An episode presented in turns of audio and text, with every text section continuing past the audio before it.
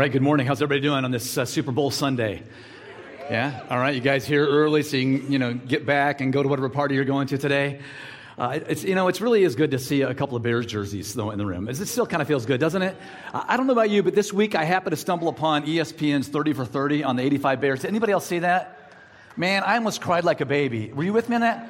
Oh my goodness. Yeah, I know the Bears are not in this today, but it kind of brings the best out in all of us, doesn't it? Uh, thank you for being here today. I want to ask you a question, though. Uh, have you ever blown an opportunity? I heard some, yeah, yeah, I blew it. Yeah, okay. You know, just missed out on something really special. How many would say you can think of something that comes to mind where, yeah, you know, you, you just blew that opportunity? You just completely missed out. All right. Most of us probably can. Well, a while back, uh, Jimmy Fallon uh, found out that he blew an opportunity. Uh, maybe you saw this, and uh, here is uh, how that played out. Take a look. I don't know if you remember this, but we, we met before. Oh, I remember. Do you remember this? It was really embarrassing for me. yes. It was? Yeah. Do you want me to I have not seen you since then. I have not. Right? That is correct. No. But this is years ago, and I, do you want me to tell my version of the Yeah, story? you tell your version. I'm walking down the street in New York City. Yeah. My friend Rick calls me and says, Dude, what are you doing? I go, I'm just walking down the street. He goes, uh, I have Nicole Kidman with me, and she wants to meet you for uh, maybe it, to be in Bewitched or something like that. So I go, What? Uh, okay. She goes, I can be in your apartment in like 10 minutes. I go, You're going to bring Nicole Kidman over to my apartment? I'm like, Okay, I don't know. What, what do I do? What do I have something? What do I do? He goes, I don't know. Just get some cheese and crackers or something. I just remember I liked you, and he was like, not now. Um, I'm married now. Um, Wait, what? so he says, So Rick, our mutual friend, says, oh, you know, Jimmy wants to meet you, and you can go over to his apartment, and da da da da. And I'm single, and I'm like, okay, yeah, cool. Wait, what? Yes. What are you talking about? Yes. Did I date Nicole Kidman? Sure. Do we so go- I is that a go date? over though, and you're there in a baseball cap and like nothing, just like. I had brie and I'm like- cheese. and you wouldn't talk. You didn't say anything. You were like, "Hey." mm, mm, mm." Do you? Right, is that I didn't say- yeah, I was you very went, nervous. mm, I and say, I'm mm, like, mm, mm. okay. I didn't know this was so a uh, that this is a thing. I thought this was was a like movie. It was like a hang. It was meant to just, I don't know. And then you put a video game on or something, and I'm like, this is so bad.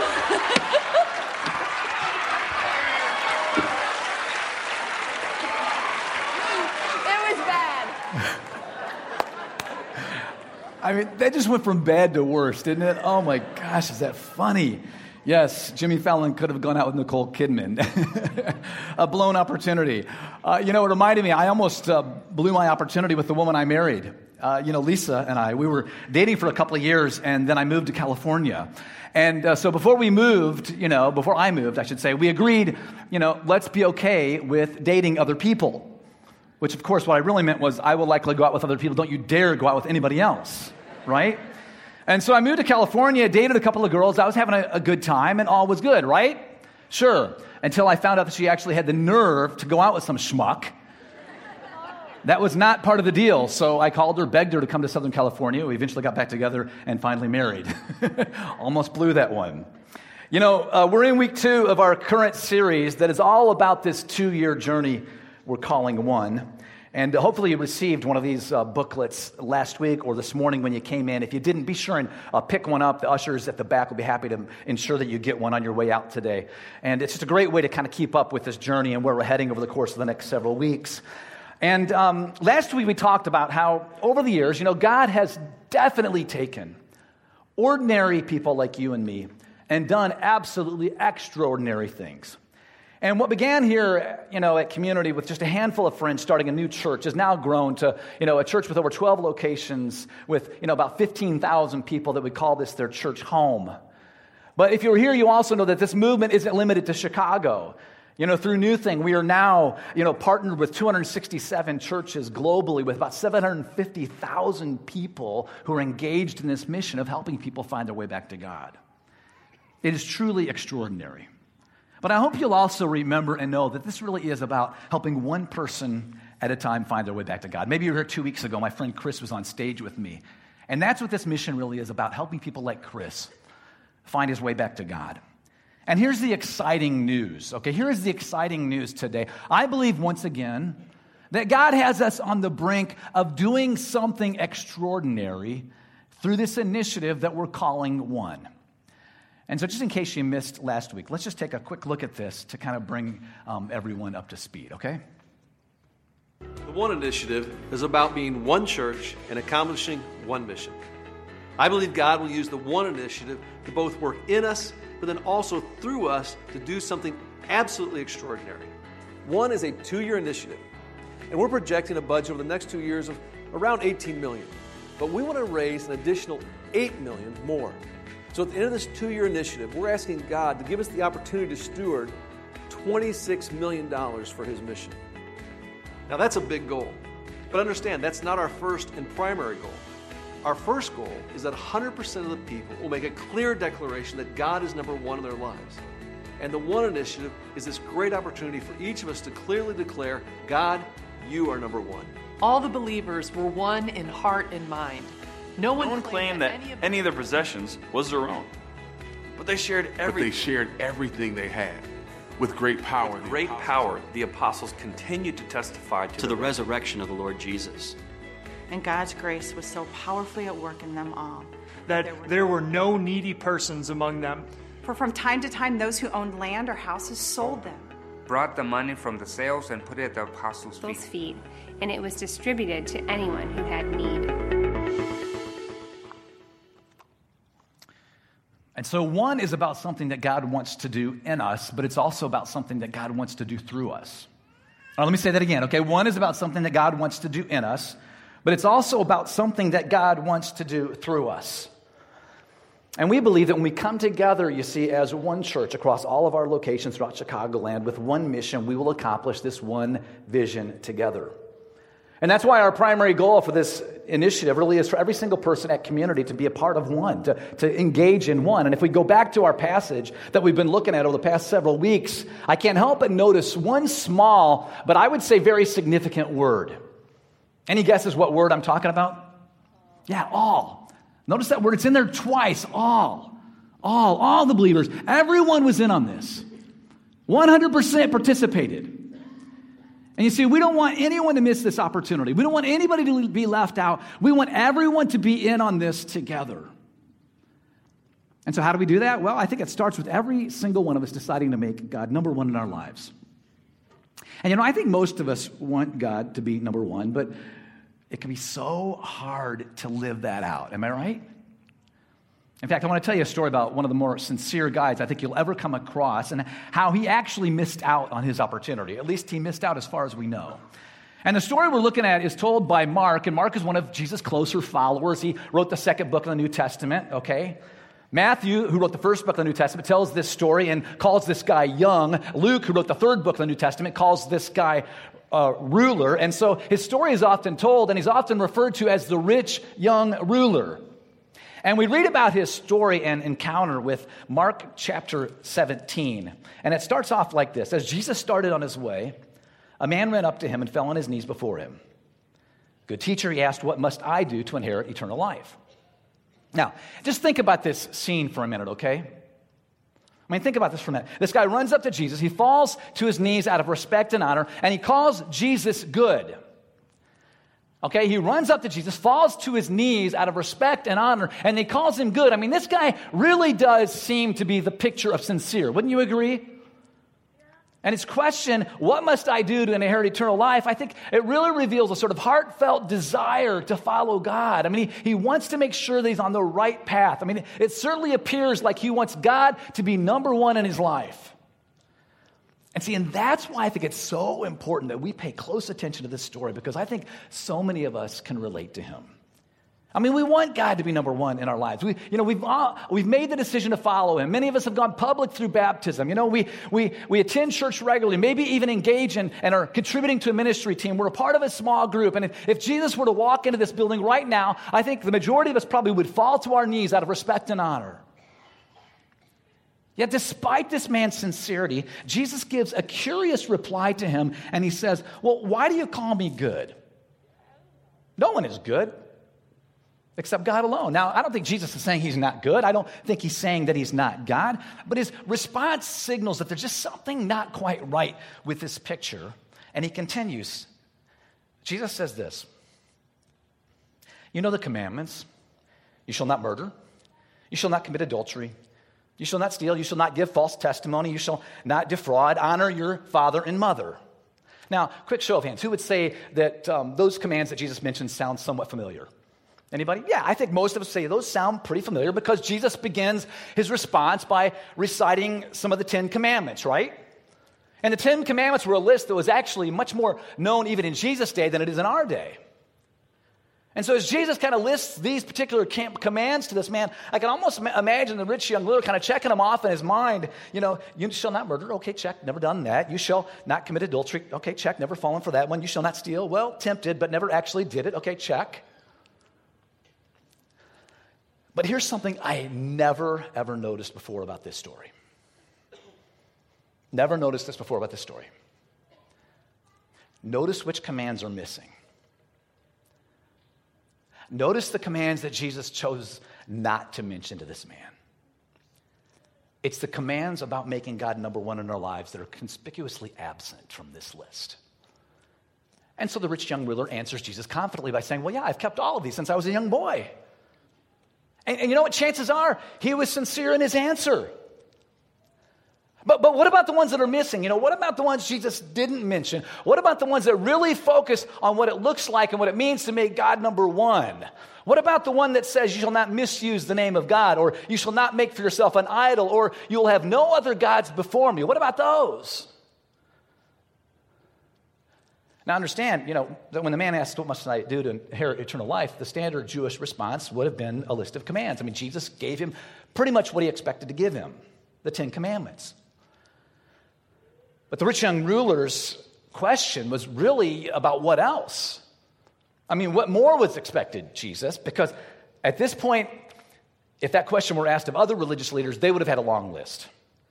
I mean, each group at that time actually had its own exhaustive list of how they interpreted even the Ten Commandments, more specific commands, like, you know, the 20 things you need to avoid in order to not commit adultery. I mean, the, the Pharisees had their list, the Essenes had their list, the Sadducees had their list. And so this man wants to know, Jesus, what is your additional list? But this is what I love. See, where every other group would get more complex, Jesus gets simple.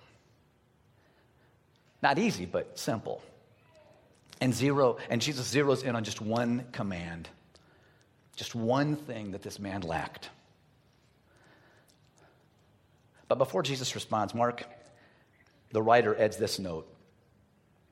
He writes, Jesus looked at him and he loved him. Jesus looked at this rich young ruler and he loved him. And I love that sentence because I think it tells us something about Jesus' heart even when he's challenging us with tough truths.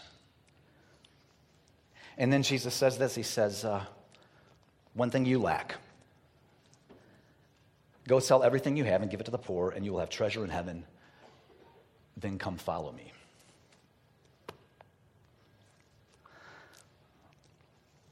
Whoa. sell everything you have and give it to the poor. And about now, maybe some of you are thinking, okay, I, I knew this was coming. Can you imagine how stunned this rich young ruler must have been with Jesus' response? I mean, imagine what it was like to be there and hear that come from Jesus. But you know, Jesus doesn't give this command to everyone. As a matter of fact, there isn't a general command in any of Jesus' teaching that says owning stuff is wrong. But he gives this command to this rich young ruler. You know why? Because he recognizes that money, that stuff, is the one thing in this man's life that stands in the way of God being number one. Money was his idol, money was his alternative God, the thing that stood between him and full devotion to Jesus. And the truth is, we've all got something like that in our lives, don't we? We've all got something something that battles against God for our devotion, you know, something that keeps us from fully making God number one. I've got it, and you've got it. And for many of us, like the rich young ruler, it's money, it's stuff, it's the pursuit of more things. Because I can be somebody who gives generously and still have money as a top vote getter in my life. And as a religious man, I mean, this young ruler, I, you know, at that time, you know, giving to the temple was expected of most Jewish people. So there's no doubt that he was giving money to the temple at that time. And see, we can be good at giving money here and there and still have the pursuit of wealth be our God. And this was apparently the case for this young man because we come to verse 22 and, and we see truly one of the most heartbreaking scenes, I think, maybe in all of Scripture. And it says, At this, the man's face fell. And he went away sad because he had great wealth. And when I read that verse, man, I just want, I kind of want to scream at this guy, you know, don't blow this chance. Don't blow. You don't understand who's standing in front of you. The opportunity he's given you. Jesus is offering you the opportunity to be one of his closest companions, to be on mission with him, to help turn the world upside down.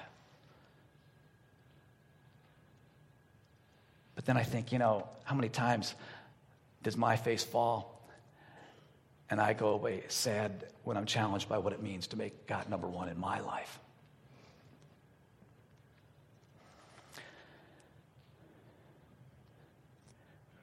You see, I think there's a question we need to consider as we wrestle with this story about Jesus and the rich young ruler. And, and it's not an easy question. It's a really hard question, but as sincere followers of Jesus, it's a question I think each of us need to ask ourselves, and it's this. If I have a similar response as the rich young ruler when presented with the opportunity to wholeheartedly follow Jesus and to fully engage in his mission, if my face falls and I walk away sad or angry or dismissive, could it be that God is not really number one in my life?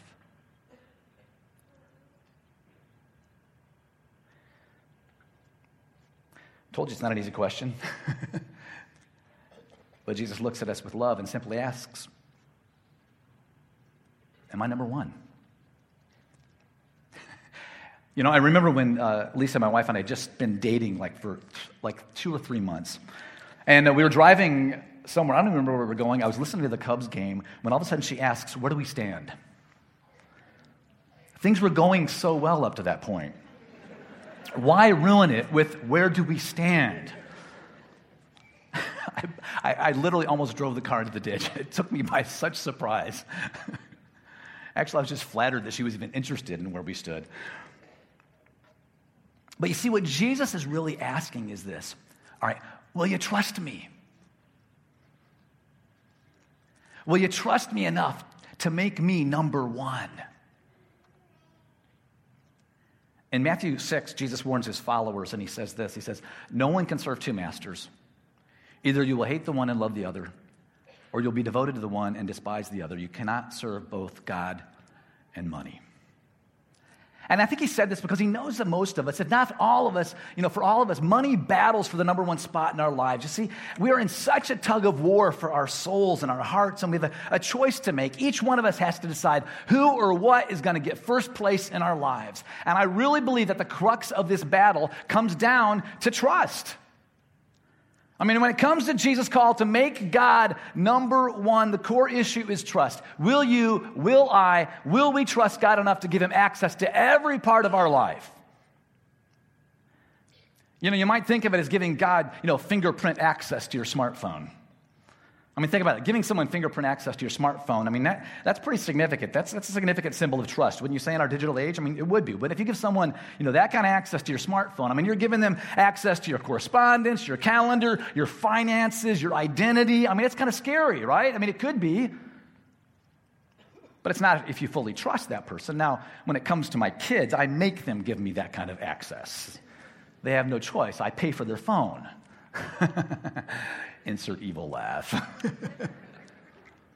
but see, Jesus won't force himself on us like, we, like I force myself on my kids. And he gives us the choice to trust him, to give him that kind of access. And so the question is this Will we trust God enough to give him full access to every part of our life? Will we trust him enough to stop making excuses, to let go, and to follow him wholeheartedly? Will we trust him even if it's scary? So I think that's what Kurt and Bernice did. And uh, here's their story. My name is Bernice Galbro. This is my husband Kurt, and we've been attending Community Christian for 17 years. Uh, we have three kids Caleb, Josiah, and Emery. I remember at Leadership Community where Dave Ferguson brought out this map and said, here's the dream of community. And it was 10 campuses. And I think at that time we were going to Montgomery. And we had just started Montgomery campus, and we saw Yorkville there. We knew that it was something that we wanted to be a part of helping to launch this campus in Yorkville. And um, so we moved to, to Yorkville and have been there for the last 10 years. Being a person who didn't grow up in the church when we first started coming to community, just the idea of giving back to God, um, giving Him, you know, the money that I had earned at my job um, was kind of a foreign concept. For me, it was um, a big struggle to let go of that part of my life. Um, it was something that I held on to pretty tightly. Keeping that close to me was a way for me to ensure that we're going to be able to pay the bills every month, that we're going to have enough, that we're going to be able to go on vacations and afford the nice things that we want. It just wasn't natural for me to say, Yes, God, this is yours because it's yours anyway. I mean, there's still times you look at it and you go like, boy, I could really do something else with that money. It would look great in the retirement fund or in the, the college fund. And, but it's a way of just, we've kind of realized that it's our way of telling God, we trust you um, and there have been times when we thought we weren't going to make it to the end of the month, and something's come up, and boom, like we're set, we're we're solid. And so we've seen God use it as a way to demonstrate, I'll take care of you. You know, this is an important part of who you are. You know, we've been involved in so many aspects of community and mm-hmm. been shaped by it. Our family has been shaped by it, and we just know that things like that don't just happen. You know, mm-hmm. you need people who are willing to give generously to that mission, who believe in that mission. Look at things, I guess, in the light of eternity and say, you know, does it matter if I have the newest car or, or nicer clothes or that we go out to eat? Does that matter as much as donating that dinner check to compassion so that Peraldo can have food every day and education every day. And we've seen the coolest thing about it is we've seen that translate to our kids. That's been the most, I think, gratifying way that God has used our generosity, used our faithfulness to Him um, and seeing the kids go, oh, I want to help out. I want to be generous. I want God to be number one financially in my life as well. It's been really cool. Think about my son Caleb, who I was able to um, travel to Haiti with in November. His heart was changed, and he came back and talked about wanting to go back. And he's going to go to Blast, he's going to go to Stuco and talk about those experiences and move other kids to possibly do the same thing. And God has planted that seed in his heart.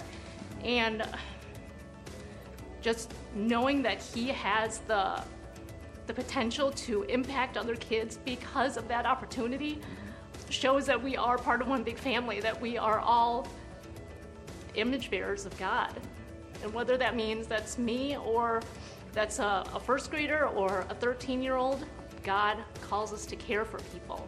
And so it's not just about us, it's not just about Yorkville. We're all part of God's family, and we have the potential to impact everybody by the way that we serve and the way that we give. Mm-hmm. God, God, is number one, and we are one on this mission. Yeah.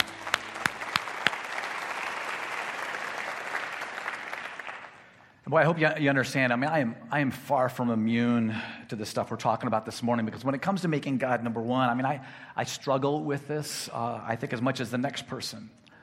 But you know, I also recognize there's an opportunity before me, an opportunity to, to really be a part of something extraordinary.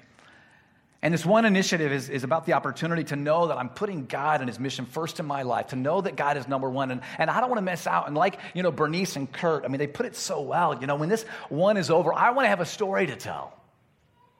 And I want to know that I've given my best shot to live out what it means to make God number one. And so, three weeks from today, on February 28th, uh, Dave mentioned this last week. We have a very tangible way to put God, number one, to join Him in His mission, to help more people find their way back to Him. And we all have a, a chance to express our intention by uh, using this card. It, it comes with a booklet. You can pick one up on your way out if you don't already have one, and make a two year commitment to this one initiative. And my prayer and challenge really is for each and every one of us to take the next three weeks and to sincerely pray to God. Just ask God, say, God, you know, what does it mean for you to be first in this initiative? What, is it, what does it look like for you to be number one? Uh, there, has been three words that have sort of come to mind as I've been thinking about this journey of one. And, and if you have something to write on, p- please take out a pen and a piece of paper and, and, and, just write these down real quick. Three words that have sort of helped me that I, I hope will also help you as you begin to kind of process through this along with me. And the first word is, uh, is sacrifice. Sacrifice. You know, I, anytime I've wanted to do anything significant, I think it's always required some sort of sacrifice. You know, several, several years ago, that would be a, an understatement. Many years ago, I ran a, a marathon. And uh, I mean, you know, it meant I was going to have to sacrifice lots of time and energy in order to, to train for that marathon. I, there were things that I had to give up so that I could do that. But I, I, that was a goal I set. I wanted, I wanted to run that marathon. You know, when we decided that we wanted our, our kids to, to go to college, you know, we knew that it was going to demand that we make some, some sacrifices in order for them to go. And, and you know what? Whenever we've been a part of something that community was doing in a significant way, it also meant some sort of sacrifice. And so, you know, I know that this time, as, as my wife Lisa and I, we kind of journey through this, I know it's going to require some sort of sacrifice. And, and so the first word that I've been thinking about is the word sacrifice. The second word that has been in my head as I think about this is the word stretch. Stretch. I, I, th- I think the sacrifice is one thing, but I think the stretch is sort of another. And you know, I like to be stretched. I, I, like to do things that kind of take me out of my comfort zone and cause me to trust God in ways that I never have before. You know, when my wife and our family we moved to the city to help start new locations of community in Chicago, uh, we started a generosity initiative in the city called All In. Also, when we moved, our housing expenses nearly doubled. We had to start paying tuition for our kids to go to school. And so I can tell you, making a commitment to all in, I mean, that was a stretch. And it, it, demanded that we trust God in ways I don't think we ever have before. And I can tell you, we gave more over that season than we'd ever given before. But I was completely blown away by how God came through miraculously over and over again during that season. And now we've got a great story to tell. And I, and I tell it as much as I can. And it's not about making me look good, it's really just saying, no, God came through. I mean, he was, he was trustworthy. And so the first word is uh, sacrifice, the second word is stretch, and then the, the third word is spirit led. Spirit led. And I want you to remember the most important goal for one is for every one of us to make God number one. Like that passage in Acts chapter 4 states, all, all of us. And so when I make a commitment like this, I, I kind of get pretty calculated. I mean, so calculated, I actually pull out a calculator and use it. All right, I begin to figure out how we're going to, you know, fulfill this commitment. Um, usually, and I, usually Lisa and I, we, we even kind of break it down into, into monthly gifts. And I don't think there's anything wrong with that as long as I don't leave out the spirit led part, the trusting part. You know, that gives God a chance to speak to me and uh, prompt me to give in a way that reflects my commitment to Him being number one. And again, our primary goal is for every single person at community to be a part of one. And so let me just encourage you don't miss out. All right? Don't miss out. Don't, don't miss this opportunity to be a part of something that I believe when we look back, we're going to say was truly extraordinary. You see, this one initiative really is about what God wants to do through us, but it starts with what God wants to do in us.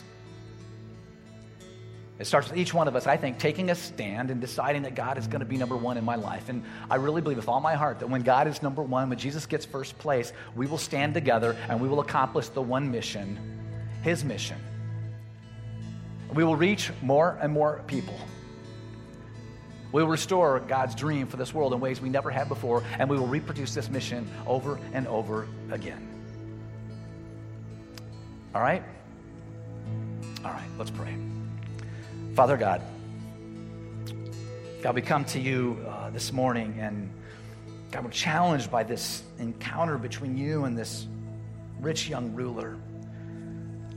And God, I, you know, I don't know how it hits everybody else, but for me, I, I don't want to. I don't want my face to fall, and I don't want to walk away sad because I wasn't willing to say, okay, you know what? I'm gonna, I'm gonna trust you to I'm going to give you first place in my life. And so, God, whatever that looks like, Lord, for us as we as we walk through this one initiative, we're, we're hoping that every single one of us is, is a part of it, God, that we will truly collectively together as a community of people make you number one. And so, whatever that looks like, Lord, from a sacrificial standpoint, as we stretch, and Lord, most of all, as we are led by your Spirit, God, help us to be about that on mission together as we offer, God, our heart completely to you. We pray this in your name.